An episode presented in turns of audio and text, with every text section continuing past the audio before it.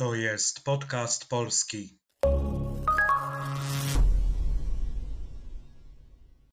Cześć. E, Witam w kolejnym odcinku podcastu polskiego. To jest podcast dla osób, które uczą się polskiego i chcą popracować nad rozumieniem ze słuchu i nad wzbogaceniem słownictwa. Dla tych osób, które chcą mieć kontakt z żywym, mówionym językiem. Dzisiaj przygotowałem kolejny odcinek z serii Nagłówki. Zapraszam do słuchania.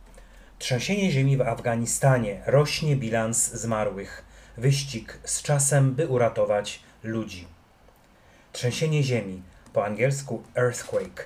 Zazwyczaj używamy tego sformułowania w znaczeniu dosłownym, tak jak w dzisiejszym nagłówku. Czasem używamy go też w znaczeniu przenośnym. Na początku czerwca w mediach można było przeczytać taki oto nagłówek. Trzęsienie ziemi w rządzie Estonii odwołano siedmiu ministrów. W Afganistanie w to przyimek miejsca, na angielski przetłumaczymy go jako in, at, on. Afganistan to, jak łatwo się domyślić, nazwa kraju w Azji. Rośnie. Trzecia osoba liczby pojedynczej, czasownika rosnąć. To grow, to increase. Przykłady. Ależ twoje dzieci szybko rosną. Rośnie liczba zakażeń koronawirusem w Polsce.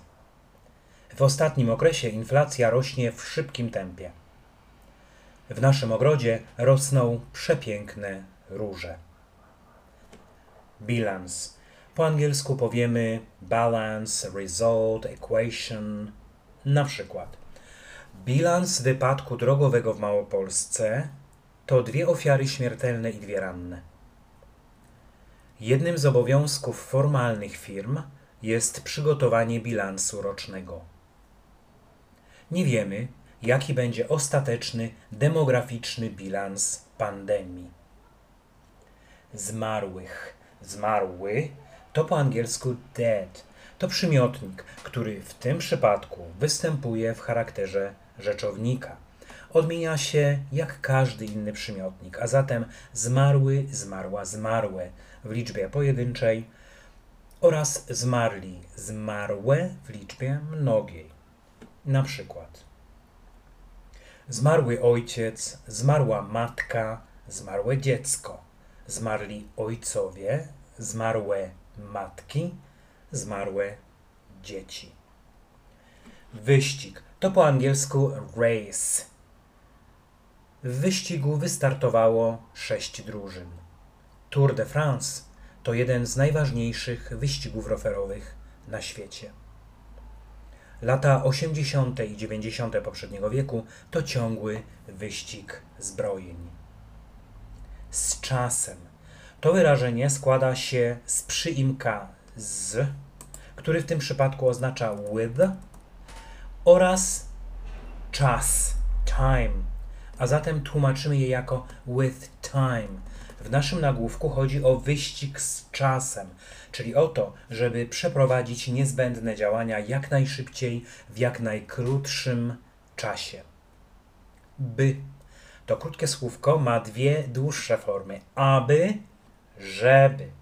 By i aby są bardziej formalne. Żeby używamy w kontekście nieformalnym.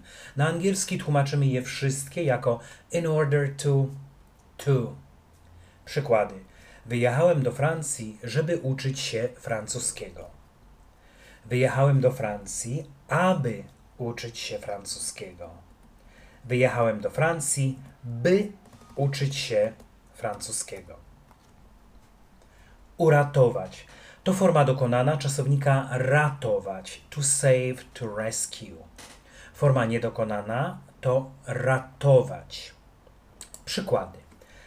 Celem tej organizacji jest ratowanie ginących gatunków ptaków. Ratownik wskoczył do wody i uratował dwoje tonących ludzi. Strażacy często narażają swoje życie, żeby ratować ludzi z płonących budynków. Ludzie to po angielsku people. W tym zdaniu słowo występuje w dopełniaczu, jako że czasownik uratować wymaga właśnie tego przypadka. Inne przykłady. Wierzę, że ludzie z natury są dobrzy. Anka źle się czuje wśród obcych ludzi. Na pogrzebie tego aktora pojawiły się setki ludzi. Tym słowem kończymy dzisiejszy odcinek. Na koniec przeczytam jeszcze raz cały nagłówek. Trzęsienie ziemi w Afganistanie. Rośnie bilans zmarłych. Wyścig z czasem, by uratować ludzi. Do usłyszenia.